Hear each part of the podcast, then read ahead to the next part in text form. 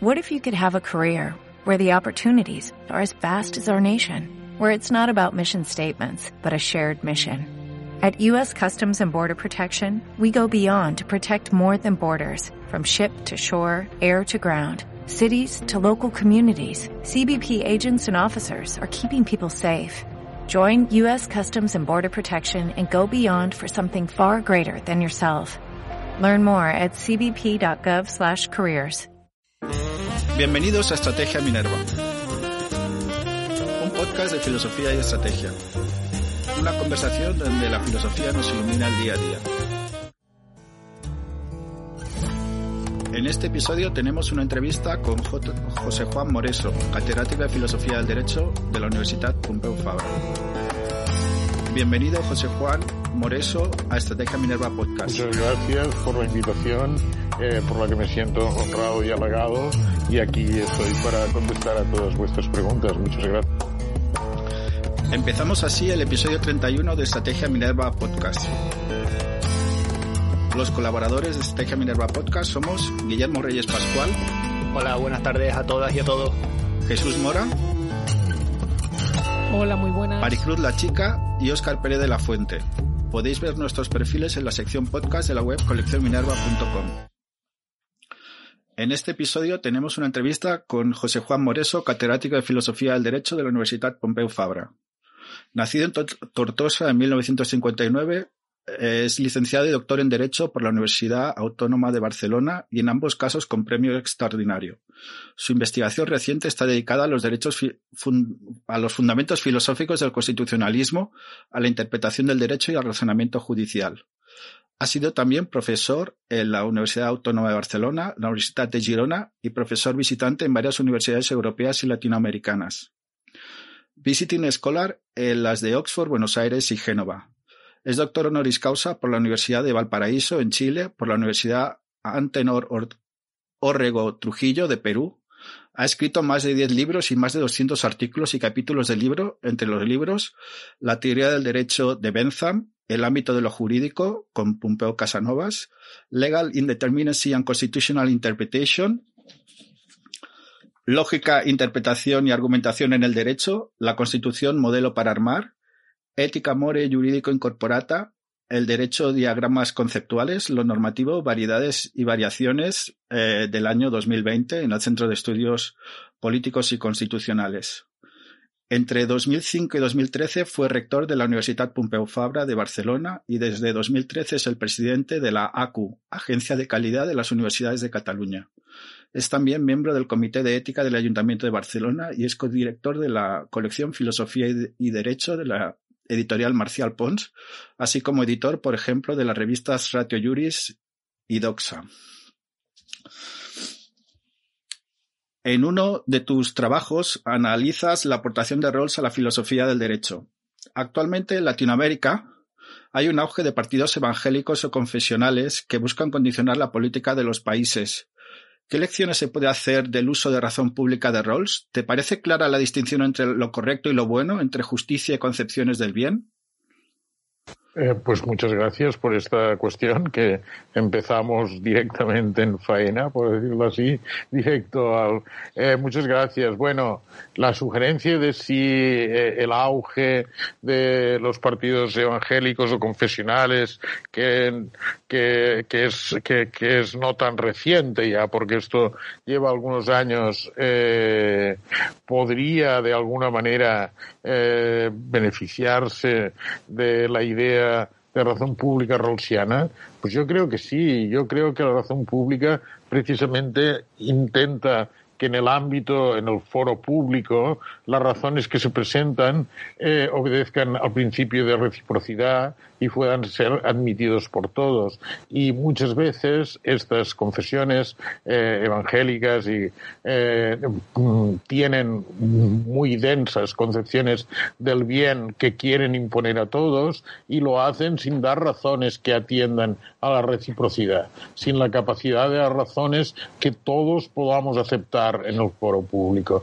Entonces, sí, eh, el, el, el, la idea de razón pública eh, puede ser, yo creo que puede ser un filtro significaría un filtro para que estas doctrinas, no para excluir lo que estas doctrinas pueden defender, porque el foro de la razón pública es incluyente, sino para impedir que lo defiendan del modo que lo hacen. Del modo que lo hacen, para decirlo con Rawls, tratando de imponer sus concepciones comprensivas y su concepción de lo bueno a los demás y sin atender a la reciprocidad. Yo creo que esto es lo que puede aportar la razón pública, eh, esta invitación a que cuando argumentamos en el foro público, argumentemos teniendo en cuenta que esa argumentación debe ser presidida por la reciprocidad. Nuestros argumentos deben ser eh, susceptibles, capaces de ser aceptados por todos, eh, eh, con independencia de sus confesiones religiosas más profundas, de sus concepciones metafísicas más profundas. Se trata, es decir, pongamos un ejemplo para que esto sea más claro. No se trata de que estas confesiones no puedan defender, normalmente estas confesiones están en contra del aborto, o mejor dicho, a favor de que el aborto sea siempre y en todos los casos un delito, ¿no?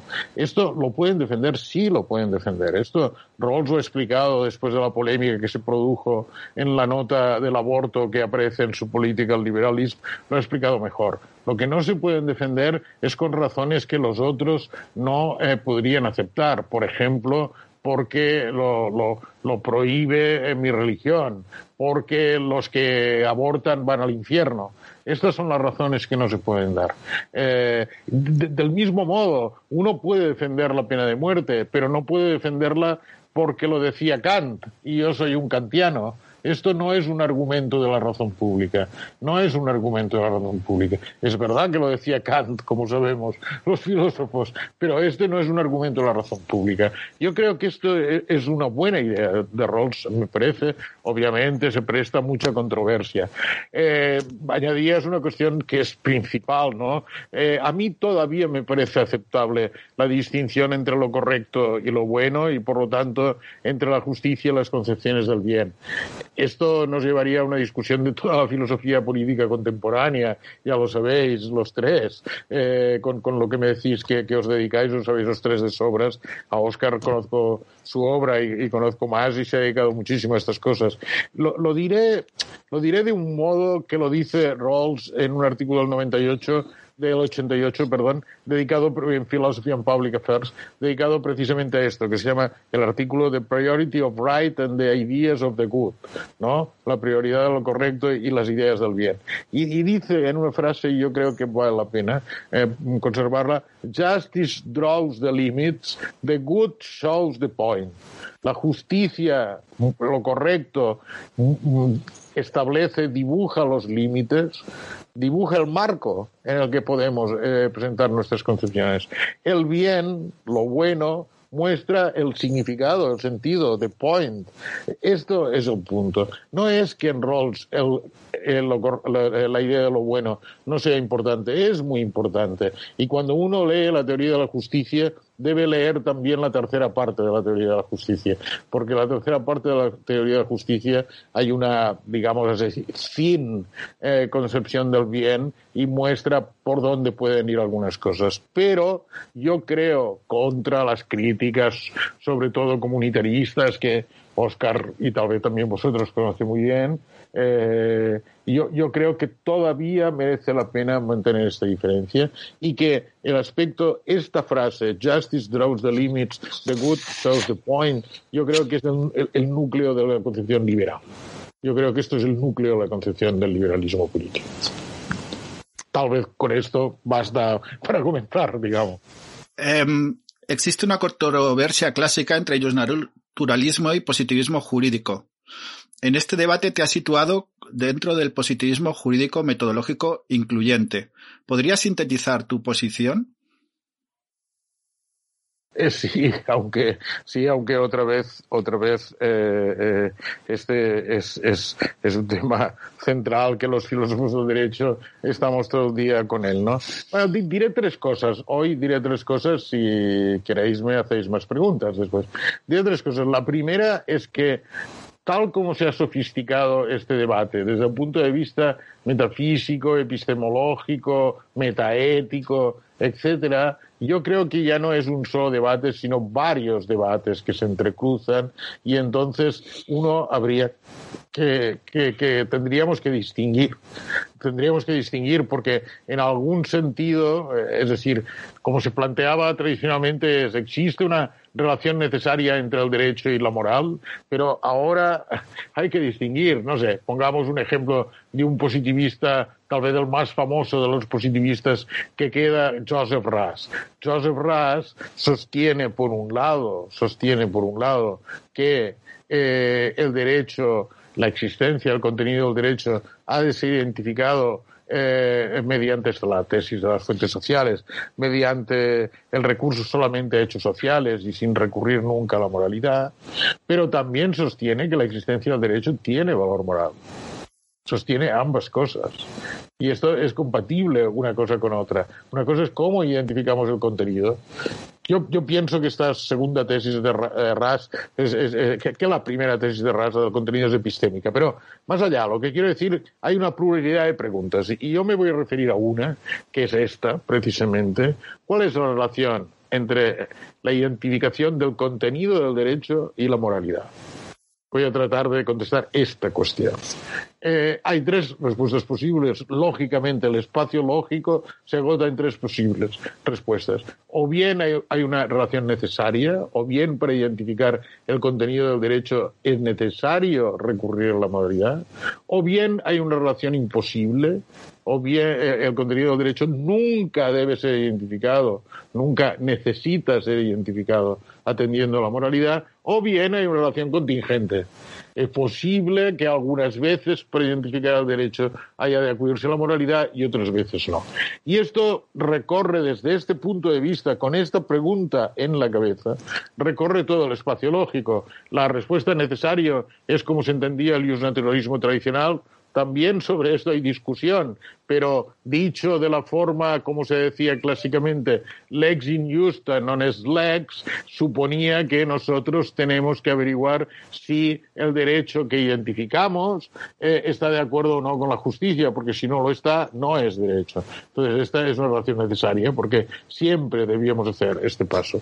Si la relación es contingente, estamos ante lo que eh, se conoce ahora y, es verdad que yo he defendido, aunque después hay una matización, pero he defendido como positivismo jurídico incluyente, que, dice esto, que, es posible que eh, el derecho pueda identificarse sin eh, acudir a la moralidad, pero es posible que no. Es posible que el derecho contenga en sus fuentes remisiones a la moralidad que lleven a la necesidad de acudir a la moralidad para identificar. ¿Por qué? Porque, por ejemplo, como es el caso, eh, los códigos civiles dicen que los contratos inmorales son nulos. Entonces, para saber si un contrato es válido o no, hay que acudir a la moralidad, porque si es inmoral, es nulo. Esto, al menos aparentemente, ¿eh? sé que sobre esto podemos discutir. Y, eh, eh, y, después queda la posición del positivismo excluyente, defendida por, por Ras, de acuerdo con la cual eh, para identificar el derecho nunca debemos recurrir a la moralidad. Quiero decir una cosa sobre el positivismo excluyente. Hay la posición de Ras, que, como sabéis, es compleja y depende de razones morales, en el fondo, de su concepción de la autoridad de su concepción de la autoridad. Es así porque tener autoridad es la capacidad de dictar eh, normas que suministren razones que excluyen las otras razones a la hora de actuar, razones excluyentes. Y este es el fundamento para decir RAS. Es decir, la doctrina de la autoridad, que es una doctrina de filosofía política, es la que hace que sea verdadera la tesis fuerte de las fuentes sociales. Este es el punto de vista de Ras y hay que comprender esto. Eh, de otro punto de vista más difundido en el mundo nuestro, en el mundo español y latino en general, también en Italia, en Latinoamérica, que es eh, un positivismo excluyente fundado en el escepticismo moral. Después hay alguna pregunta que nos referiremos, creo, pero fundado en el escepticismo moral, en el sentido de que como no hay razones morales objetivas, entonces cuando el derecho remite a la moralidad, en realidad es como una remisión en blanco a eh, en blanco y en el vacío. no hay nada a lo que remite y por eso eh, en realidad eh, no podemos utilizar eh, el derecho, la moral para identificar el derecho porque no hay tal cosa como la moral. Hay muchas morales, cada uno tiene la suya, no hay respuestas objetivas en materia moral. Esta es una posición distinta que defienden filósofos de derecho tan importantes como Eugenio Buligin, Ricardo Guastini, etcétera, y también entre nosotros, muchos de mis amigos, ¿no? Defienden esta posición eh, mm, y, y esta es una forma distinta de defender la tesis de la eh, no conexión eh, entre el, derecho y la moralidad. Este es un poco el, panorama.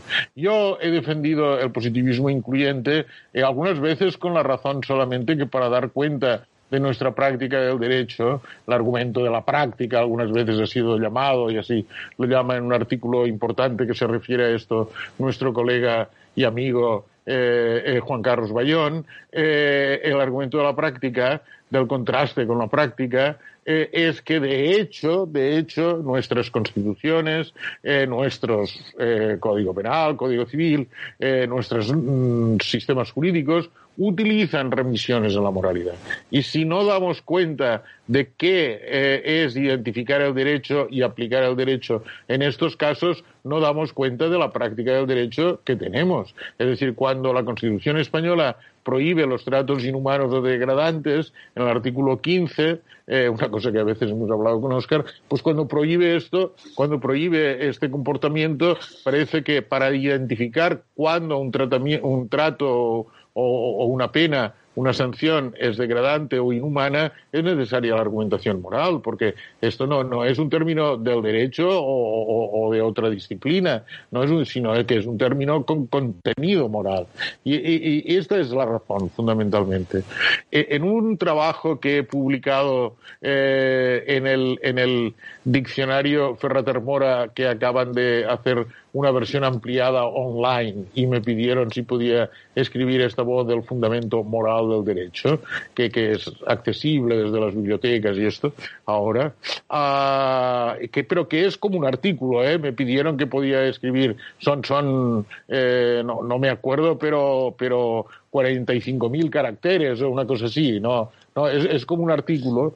En este trabajo yo sostengo al final una cosa que vengo pensando últimamente y que es la primera vez que escribo, que guarda relación con argumentos ahora muy en boga en filosofía, que se conocen, sobre todo este filósofo importante eh, norteamericano que se llama David Chalmers, que escribe sobre conciencia y estas cosas. David Chalmers eh, ha utilizado muchas veces con esta discusión que tal vez sabéis que hay en filosofía sobre si son posibles los zombies, zombies en el sentido filosófico, seres como nosotros que hacen lo que nosotros hacemos pero que no tienen conciencia, que no tienen vida interior, que se mueven como nosotros, hacen como nosotros pero no tienen vida interior. Entonces, eh, el, el argumento de la concebibilidad dice algo como los zombies son concebibles, si son concebibles son metafísicamente posibles, entonces eh, son posibles los zombies y entonces, esto ahora no nos interesa, y entonces es falso el fisicalismo o el materialismo, porque quiere decir que nosotros, que no somos como los zombies, tenemos algo que no es reducible a, la dimensión material. Es, es, una, es una objeción a al naturalismo, si se quiere, una objeción al naturalismo. Pero esto ahora no nos interesa.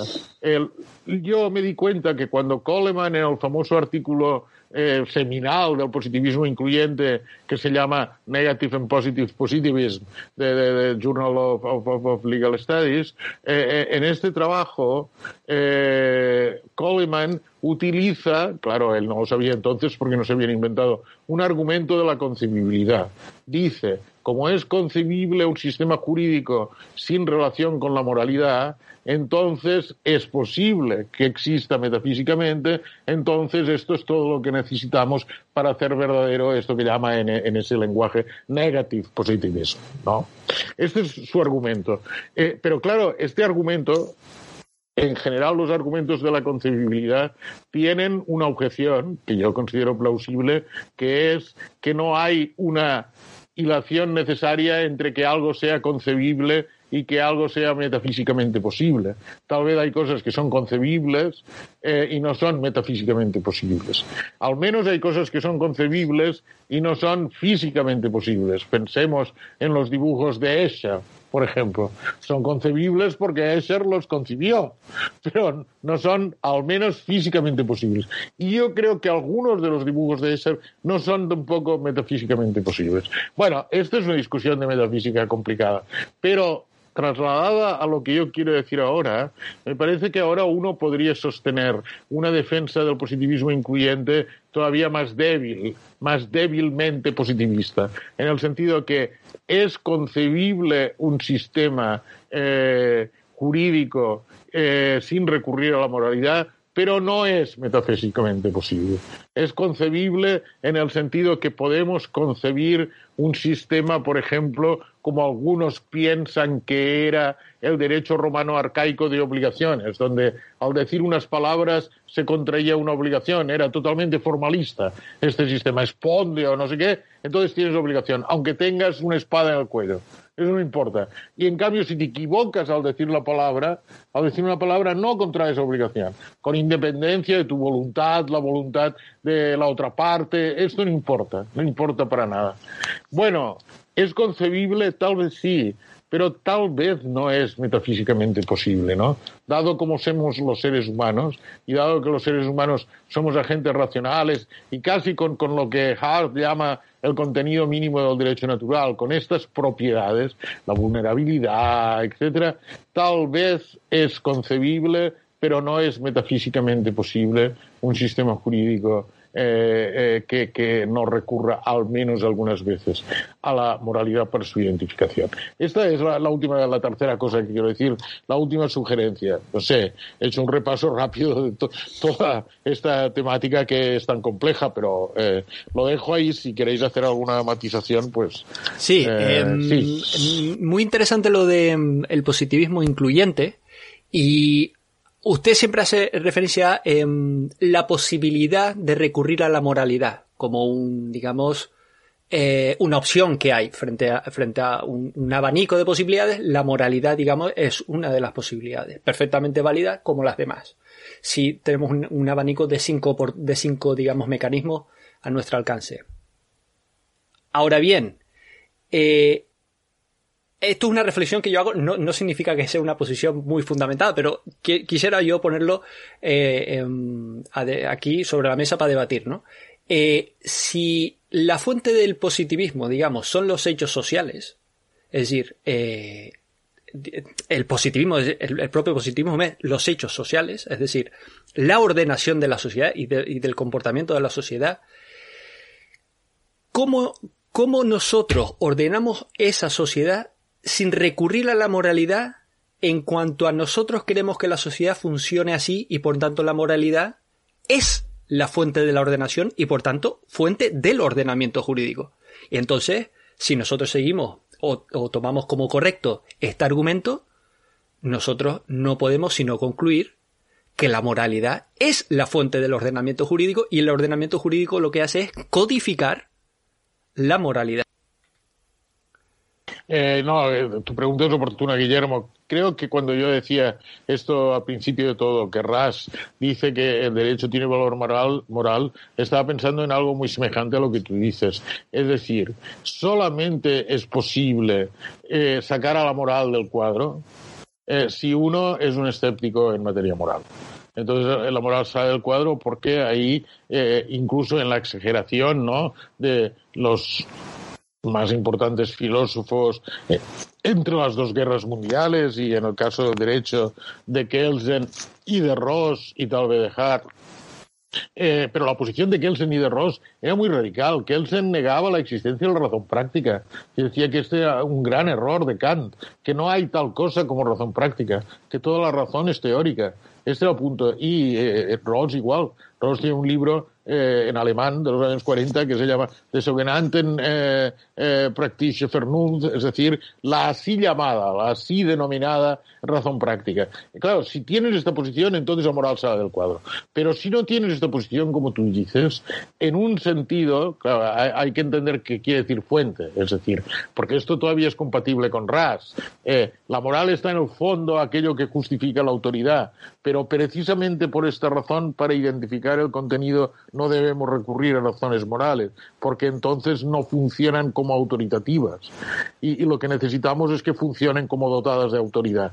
Pero en el otro sentido tiene razón. Creo que si uno eh, no es escéptico en materia moral, como el derecho forma parte de la razón práctica y el derecho, en algún sentido, aspira, no digamos todavía que lo consigue, pero aspira, pretende, para decirlo como lo dicen, ¿no? Claim, ¿no? Pretende, pretende eh, eh, suministrar razones para la acción, ofrecer razones para la acción, pues entonces la moral tiene que estar en algún lugar de este diseño, no, no hay otro modo, porque pero eso supone, eso también está discutido hoy en filosofía moral. Eso supone que hay algo como, ahora lo llaman así en inglés, robust normativity. Supone full-blooded normativity, ¿no? Que hay full-blooded, que hay algo como eh, normatividad robusta.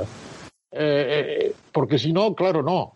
Si no, la normatividad del derecho es la normatividad, como hay normatividad en los juegos, en las reglas de etiqueta, hay, hay esta. Entonces, hay, ahora algunos eh, meta, que trabajan en metaética llaman a esto eh, formal normativity, contraponen formal normativity con, con robust normativity.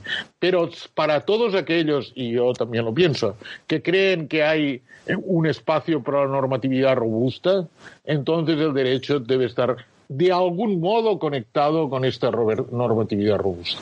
Yo estoy de acuerdo con, contigo, Guillermo. Lo que pasa es que no todos piensan que está conectado igual. Ahí sí, está RAS, está eh, al menos algunas cosas de Hart. Hart a veces era más humeano y muy escéptico y a veces menos, como en Commons en Authoritative Reasons. No siempre consistente eh, Hart en esto. Pero eh, por supuesto RAS y por supuesto Dworkin y los trabajos que tienen más conexión con la metaética de los últimos años, eh, de la última década de Mark Greenberg, que es un filósofo del derecho de Los Ángeles del que oiremos hablar. No sé si eh, vosotros lo conocéis, pero tiene un artículo ya más antiguo que fue muy importante en Legal Theory de 2004 que se llama How Facts Make Law, How Facts Make Law, eh, que es un artículo muy importante. Después ha defendido una teoría que se llama, él llama la teoría del impacto moral del derecho, eh, la teoría del impacto moral del derecho, que es muy importante, y oiremos hablar de él.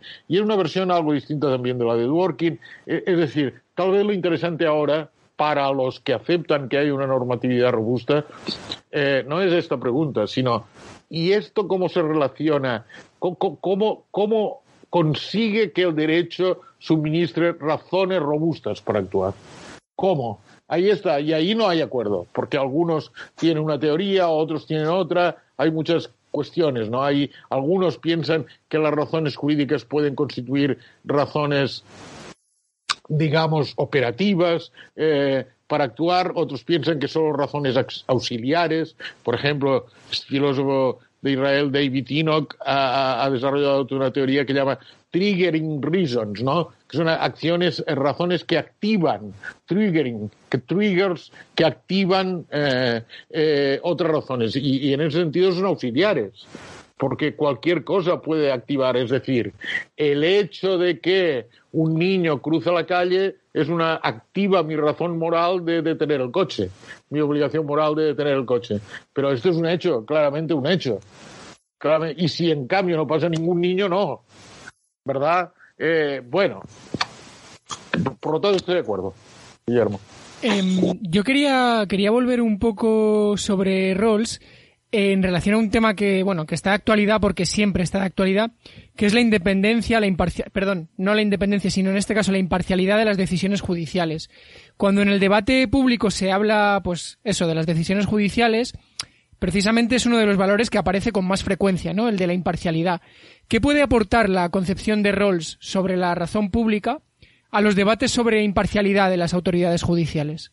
Eh, yo creo que puede, eh, puede mucho, ¿eh? Y en, en, el trabajo este al que se refería Oscar que yo he publicado para el centenario ¿no? del nacimiento de Rawls en, los anales de la cátedra de Francisco Suárez, eh, me refiero a ello y hay algunos pasajes exactamente de Rawls. ¿Por qué? Porque Rawls piensa que, digamos, la imparcialidad que podemos demandar de los jueces, y, y no solo de los jueces, ¿eh? de otros eh, actores en el foro público, pero de los jueces, tiene que ver precisamente en eh, que sus razones y por lo tanto su modo de justificar las decisiones superen el filtro de la razón pública.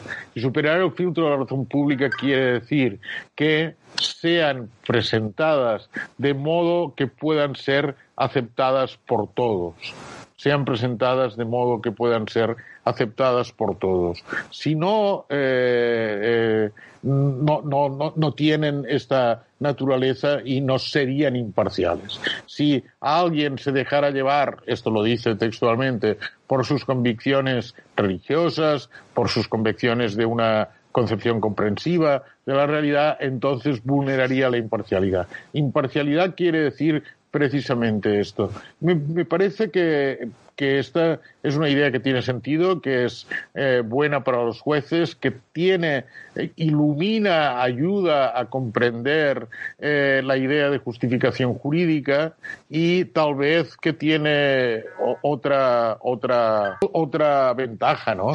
Que es que, que, que es que nos sitúa, sitúa el foro público, el espacio de las razones públicas que todos podemos eh, eh, proporcionar en, en, lo que este importante filósofo eh, utilitarista británico Henry Sidwick llamó The Region of Middle Axioms, que es una expresión que a mí me, gustó mucho cuando la leí. The Region of Middle Axioms, es decir, en esta región, ahora algunos llaman la, la common sense morality, ¿no? Bueno, puede ser. E, esta región en donde no estamos en los principios últimos, en los axiomas últimos en los que podemos diferir, sino estamos en aquellos principios en, entre los cuales se puede producir un overlapping consensus, que esta es, es la idea. Eh, es, es, la idea de, de Rawls. Eh, a mí me gusta contarlo con un ejemplo. Por ejemplo, ya que antes hemos dicho el aborto, muchas veces hablamos de esto en, en los términos de, del aborto, en los términos de lo primero o lo que está en el núcleo del debate acerca del aborto es sobre si eh, el feto, los embriones son o no personas. Y entonces ahí, porque son personas, son agentes morales, entonces, entonces la discusión se monta ahí. Claro, eso pues nos arroja claramente en, en, en, en, las concepciones comprensivas, totalmente religiosas, metafísicas de la persona. Bueno, la estrategia, el famoso artículo de los años 70 de Judith Jarvis Thompson con el ejemplo del violinista, que es, como recordarán, que un día nos levantamos por la mañana y sin saber por qué y sin nuestro consentimiento hemos sido atados a un famoso violinista. Esto era por Thompson, que le debía gustar la música de violín, a mí también me gusta, que le debía gustar. Eh, nos eh, encontramos atados nuestros a un famoso violinista que necesita de ellos nueve meses, precisamente. Eh, y eh, el, el, argumento de, de de Thompson es no discutamos si es persona o no, porque el violinista es persona. Esto no lo discute nadie. Discutamos sobre si es razonable imponer el deber de mantenerse ligado que si lo hace es supererogatorio, claro, claramente, el deber de mantenerse ligado a ese violinista. Por lo tanto, la, cuestión del aborto la lleva a un terreno eh, hábilmente Thompson, en donde no discutimos sobre si es persona o no. Aún si es persona, queda por establecer en qué condiciones es exigible que la persona quede atada al violinista. Y esto me parece que es un argumento es decir, que el argumento de eh, Thompson pasa el filtro a la razón pública y es un argumento que se puede presentar imparcialmente y que el argumento de que los que abortan van al infierno, para decirlo eh, brevemente y tal vez un poco toscamente, eh, entonces no. Y esto me parece que es, que es la idea me parece sana, a mí. Me sigue pareciendo sana. Yo soy muy rawlsiano y algunos, al menos Oscar que lo sé, es más crítico, eh, con lo cual yo soy muy rusiano, la verdad. Eh, algunas veces he dicho, ya que, ya que Jesús ha dicho esto de, Cohen también, algunas veces he dicho que soy de la izquierda rusiana, porque Rawls, eh, Rawls ha sido un poco como Hegel, ¿no? Y hay una derecha rawlsiana y una izquierda rawlsiana. Pero sí, rawlsiano soy, digamos, eso es la verdad. por lo tanto, sí, y, y sí, eh, diría esto como respuesta, Jesús. Pues yo tirando un poco del hilo de la pregunta de Jesús sobre la imparcialidad, digamos, en el ejercicio de la autoridad judicial por parte de los jueces y juezas, tribunales unipersonales y tribunales, em, digamos, de magistratura, de, más de un componente, eh, y eh, aplicando este debate un poco a la práctica, teniendo en cuenta los eventos o las reformas, digamos, constitucionales que se han planteado en mm, algunos países de Europa del Este. También aquí en España ha surgido el debate. Y yo quisiera saber si esta imparcialidad que nosotros, eh, digamos, estamos haciendo referencia, está reñida con independencia judicial. Porque el argumento que se da contra estas reformas es, si se ataca la independencia judicial, el juez automáticamente, o la jueza, encargada de resolver el asunto, automáticamente eh, perderá la imparcialidad. ¿Esto es correcto? Eh, entiendo, entiendo. Eh, yo creo, muchas gracias, eh, Guillermo. Yo creo que la imparcialidad y la independencia están relacionadas en este sentido.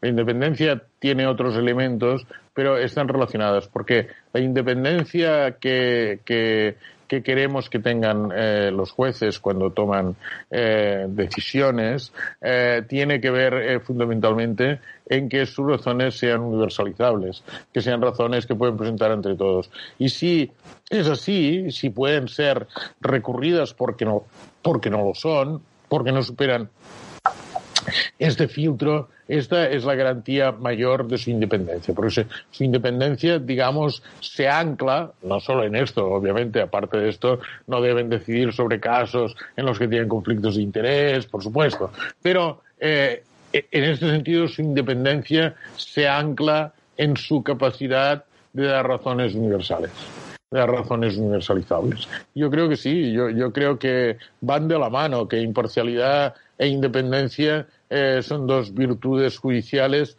que van de la mano, que van de la mano, sí. Eh, en realidad las virtudes judiciales, las virtudes, ¿no? Para decirlo aristotélicamente, las virtudes, eh, digamos, conforman un todo orgánico. Las virtudes conforman un todo orgánico, es decir, un todo orgánico en el sentido, una unidad orgánica, en el sentido en que utilizaba esta expresión eh, Moore, el gran filósofo, autor de Principia Ética. ¿Por qué? Porque él decía, ¿no?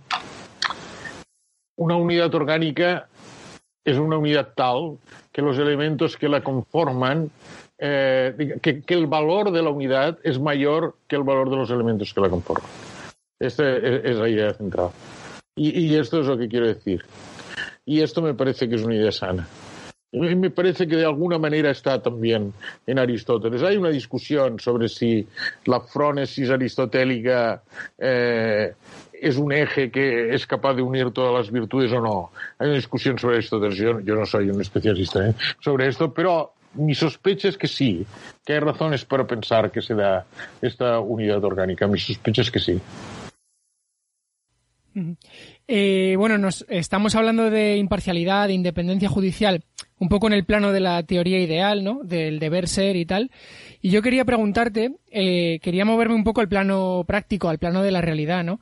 Teniendo en cuenta que las, las condiciones ideales que Rawls tiene en mente para la toma de decisiones políticas eh, son un imposible para individuos situados y condicionados por el entorno, como los de nuestras sociedades, eh, puede haber quien piense que no tiene sentido confiar en la imparcialidad de los jueces y que lo que debería hacerse es limitarse más su margen de acción en el nivel legislativo.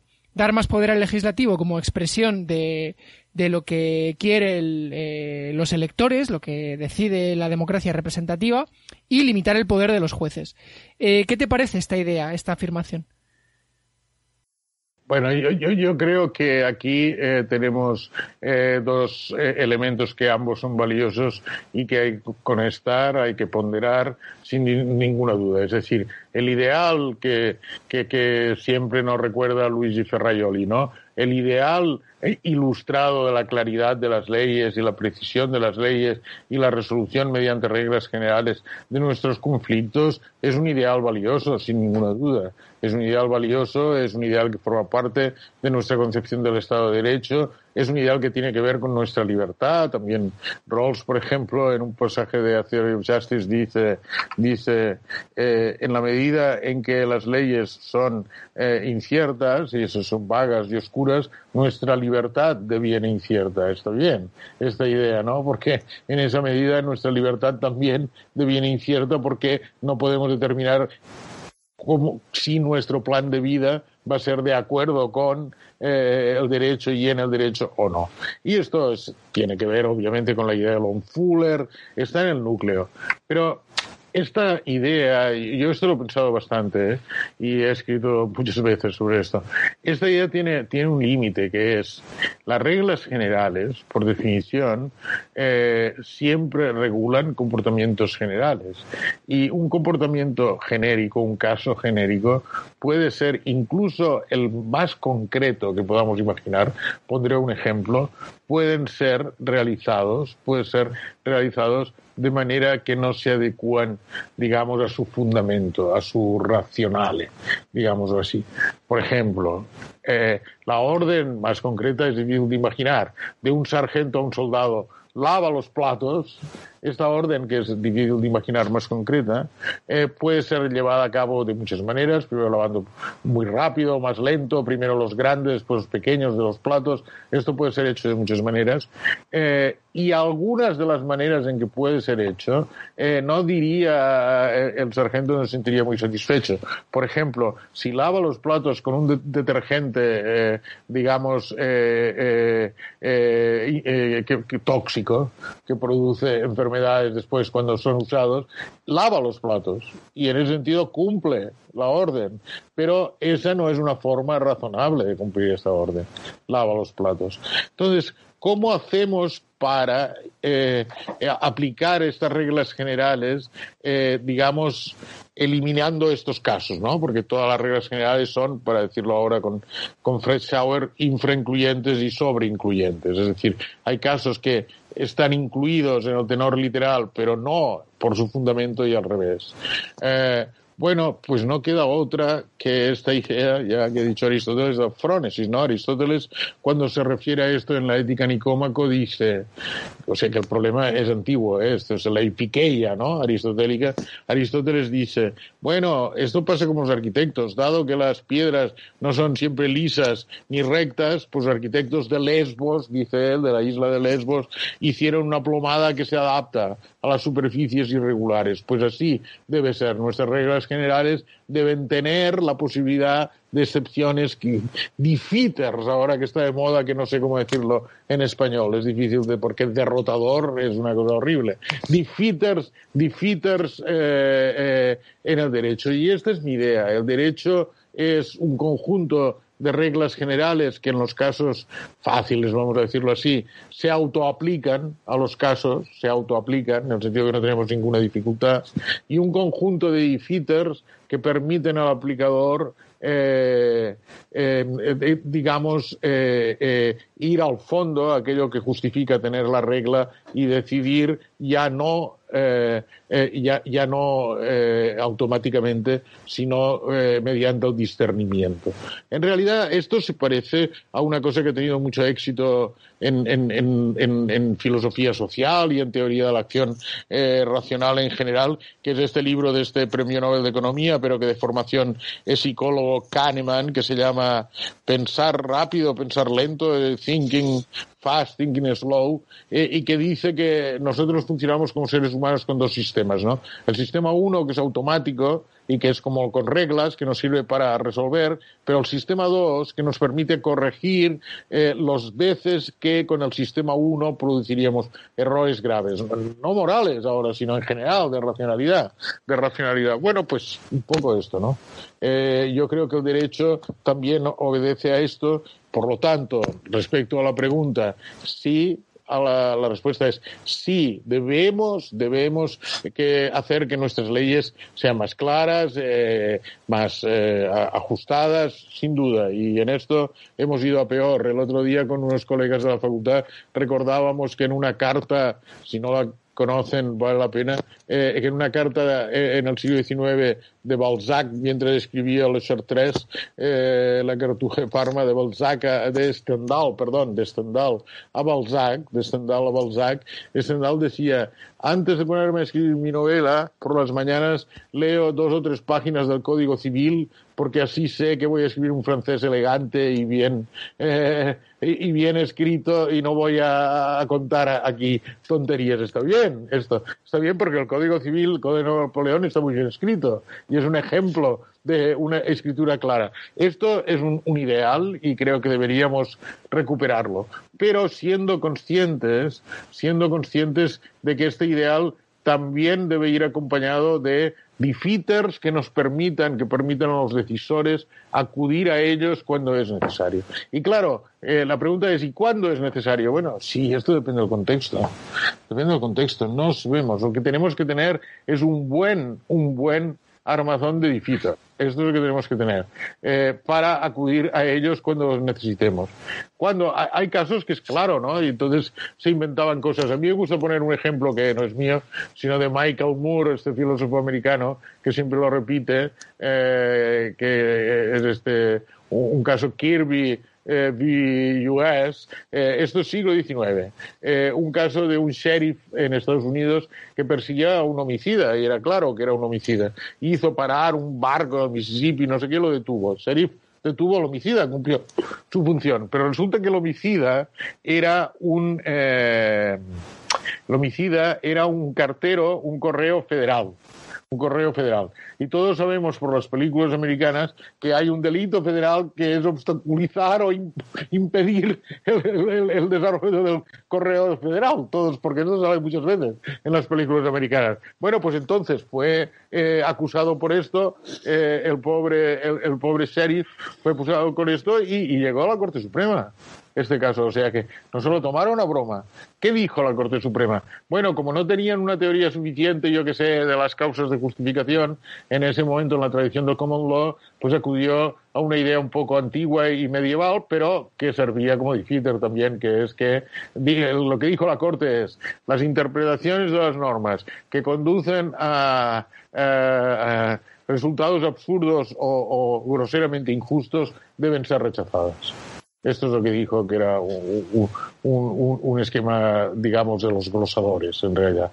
Esto lo decían los glosadores. Pero bueno, entonces, sí, sí, mi posición tal vez es más ecuménica. Sí, mayor rigor en eh, legislative drafting, sí, sí, pero no olvidemos que siempre será necesario la presencia de estos edificios. Y yo, que también he publicado un artículo que se llama Hacia una taxonomía en, inglés, que es porque es una cosa en, en, en Routledge, hacia una taxonomía de, de legal defeaters, precisamente.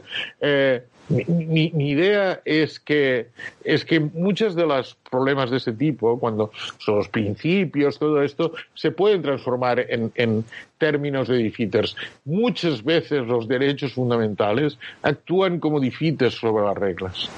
Muchas veces, porque señala el límite. No estoy seguro si siempre, esto es que queda abierto para la discusión. No estoy seguro si siempre, pero sin duda que muchas veces los defeaters actúan, digamos, como límites, eh, restricciones a las reglas, como debe ser, como es con los derechos, para impedir este caso. Esta sería mi, mi respuesta. En, en, este artículo que has mencionado sobre Rawls, en la parte de la conclusión, haces un, una interesante confesión sobre tu propia transición personal desde el escepticismo a alguna forma del objetivismo. Eh, ¿podrías clarificar tu, tu, enfoque, ya que no, no es la visión tradicional, sino tienes tu propia aproximación a la, a la cuestión del objetivismo? sí, sí. Hay, hay una... Eh, hay, hay, una cuestión más eh, de contexto, eh, para decirlo en estos términos de descubrimiento, y otro de contexto de justificación. Una cuestión más de los motivos y otro de las razones. Contesto a las dos. Está, gracias, Oscar, es exacto lo que dices. Eh, respecto a los motivos, bueno, trato de explicar que yo me formé, eh, eh, me, me, me, formé en un clima muy, eh, muy escéptico frente a la moralidad.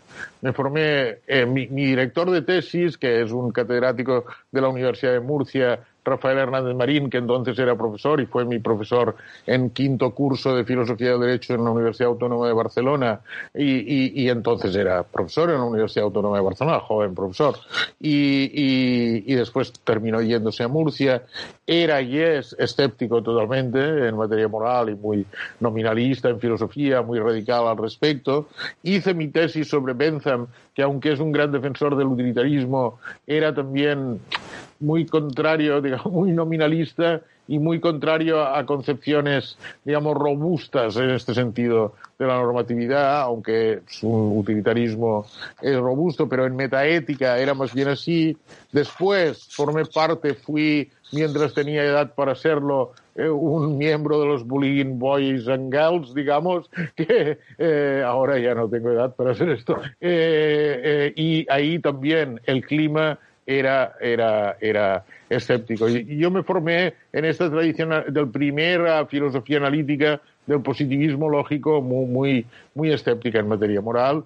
Eh, entonces, incluso diría, la teoría del derecho no era parte de la filosofía práctica, era solamente la reconstrucción del lenguaje de los juristas. Esta era la función de la filosofía del derecho para esta concepción, la reconstrucción del lenguaje de los juristas, la reconstrucción lógica, si se quiere, del lenguaje del derecho, ambos, y del lenguaje de los juristas. Pero no, ninguna pregunta acerca de filosofía práctica. Pero bueno, claro, como, como el, el, gran crítico contemporáneo del utilitarismo era John Rawls, yo cuando hacía la tesis empecé a leer a John Rawls. Y cada vez me fascinó más. Y bueno, a través de los años 90 cambié mi posición. Y la lectura de Rawls, no, no solo Rawls, eh, había entre nosotros filósofos del derecho que no eran eh, para nada escépticos y que influyeron mucho en todos nosotros, Carlos Nino, Ernesto Garzón, Valdés, que estuvo tantas veces eh, con nosotros en Barcelona, que todos consideramos un maestro un poco, si se me permite, la broma un, poco nuestro Kant. Nuestro Kant eh, fue Ernesto Garzón Valdés, si se permite esta, esta broma, que todavía vive, eh, con 93 años en, o 94 años, eh, ha cumplido ya 94 años en Bonn, pues Ernesto Garzón eh, no pensaban así y también influyeron en mí. Pero influyó mucho la lectura de Rawls y explico, esto es lo último que cuento de la parte subjetiva, explico por qué. Bueno, porque si uno lee Rawls y las discusiones sobre Rawls, ¿cuál es la diferencia? Es lo mismo modo de hacer filosofía, de la filosofía incluso de la lógica. También en filosofía de la lógica hay preguntas sobre las que hay proposiciones que carecen de valor de verdad pues la discusión sigue abierta. Y algunos piensan que sí y otros piensan que no, y, dan argumentos. Pues lo mismo en filosofía moral, y lo mismo que hacía Rawls. Mi convicción de que no había ninguna razón para pensar que lo mismo que se hacía en filosofía moral, ese, eh, lo mismo que se hacía en filosofía moral lo que se hacía en filosofía de la lógica o en epistemología, es lo que me llevó a pensar que no había razones para esa barrera que se había establecido eh, en virtud, en el origen del principio de verificación que, es eh, un principio que tomado, tomado al pie de la letra eh, conlleva, conlleva consecuencias absurdas. Es decir, si solo tienen significado las proposiciones analíticas o las que son verificables, entonces si yo eh, te le digo a, a mi hija cierra la puerta, esta expresión no tiene significado. Esto es absurdo. Absurdo, totalmente absurdo directamente absurdo. Esto ya no, no digo yo solamente, esto lo dice From Right, digamos, tomado así es absurdo. Entonces, esta es, la razón subjetiva. Entonces yo cambié, pero entre muchos de nosotros todavía se mantiene. La, la, la, las razones objetivas, dice, mi forma tal vez no tan tradicional de defender el objetivismo. Bueno, no, no, no. Tal vez la más tradicional, la más tradicional es muy apegada a alguna forma de realismo moral. Esto tal vez es, así. Tal vez es así. También sobre el realismo hay mucha discusión. Pero lo que quiero decir, lo digo esto más brevemente, lo que quiero decir es, hay que distinguir, y, y, la discusión en filosofía seguirá siendo abierta en este punto, hay que distinguir las preguntas metafísicas, qué son, si son alguna cosa, los hechos morales, cómo existen los hechos morales, como alguien se pregunta qué son los hechos matemáticos, los números, qué son los números, ¿no? Esto pregunta de filosofía a las matemáticas. Eh, esta es una pregunta que yo creo que seguirá, está desde el origen de la filosofía y seguirá hasta el final de la filosofía. Esto, pues seguiremos discutiendo acerca de ello. Hay también la pregunta eh, epistemológica, ¿cómo conocemos? Eh, los hechos morales o las proposiciones morales, cómo las conocemos. Y también sobre esto hay mucha discusión. Pero lo que yo quiero decir con la objetividad es que la objetividad es independiente de estas preguntas, porque en matemáticas, por ejemplo, por seguir con el ejemplo, hay una enorme discusión sobre eh, eh, qué son los números y qué son las entidades matemáticas. Una enorme discusión también sobre cómo las conocemos, famosa paradoja de Ben y tal, sobre cómo los conocemos, pero nadie duda la objetividad en las matemáticas. Ninguno de estos filósofos, ni los más nominalistas, dudan que es verdad que 2 más 3 es igual a 5. Yo creo que esto es lo que debemos dar cuenta en la moralidad. Creo que la moralidad sucede algo semejante, aunque muchas veces se insiste en el desacuerdo. Es decir, es verdad que tenemos muchas discusiones y seguirán sobre la naturaleza de las entidades morales, los hechos morales, como se quieran llamar. Es verdad que tenemos muchas dificultades sobre cómo los conocemos, el conocimiento a priori, a posteriori, etcétera. Pero es, también me parece verdad que ninguna persona razonable, mínimamente razonable, eh, dudaría de que es incorrecto torturar a los niños para divertirse me parece, me parece que, que, es incorrecto torturar a los niños por divertirse, es verdadero del mismo modo indiscutible que 2 más 3 es igual a 5. Me parece.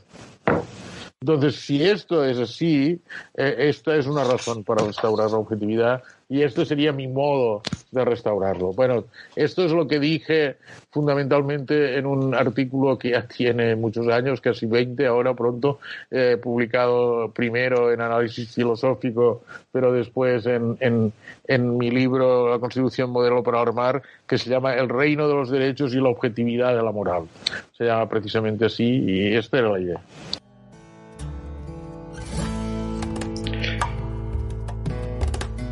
Hasta aquí una conversación con José Juan Moreso sobre el uso de la razón pública y el objetivismo moral. Este ha sido el episodio 31 de Estrategia Minerva Podcast. Visite la web coleccionminerva.com para seguir las entradas del blog y la web coleccionminerva.com para seguir las noticias del podcast. Síganos en los canales de Estrategia Minerva de Facebook, Twitter, Instagram y LinkedIn.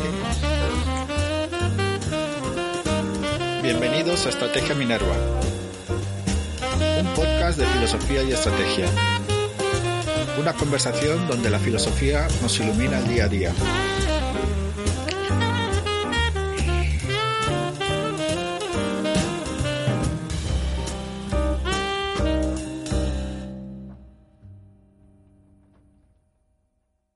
Como nuevo cliente de Western Union, puedes disfrutar de una tarifa de envío de 0 dólares en tu primera transferencia internacional de dinero en línea. Envía dinero a los tuyos en casa de manera rápida, fácil y conveniente. Visita westernunion.com o descarga nuestra app hoy mismo y tu primera tarifa de envío corre por nuestra cuenta. Aplican ganancias por cambio de moneda. No disponible para tarjetas de crédito y envíos a Cuba. Servicios proporcionados por Western Union Financial Services Inc. NMLS 906983 o Western Union International Services LLS NMLS 9069 85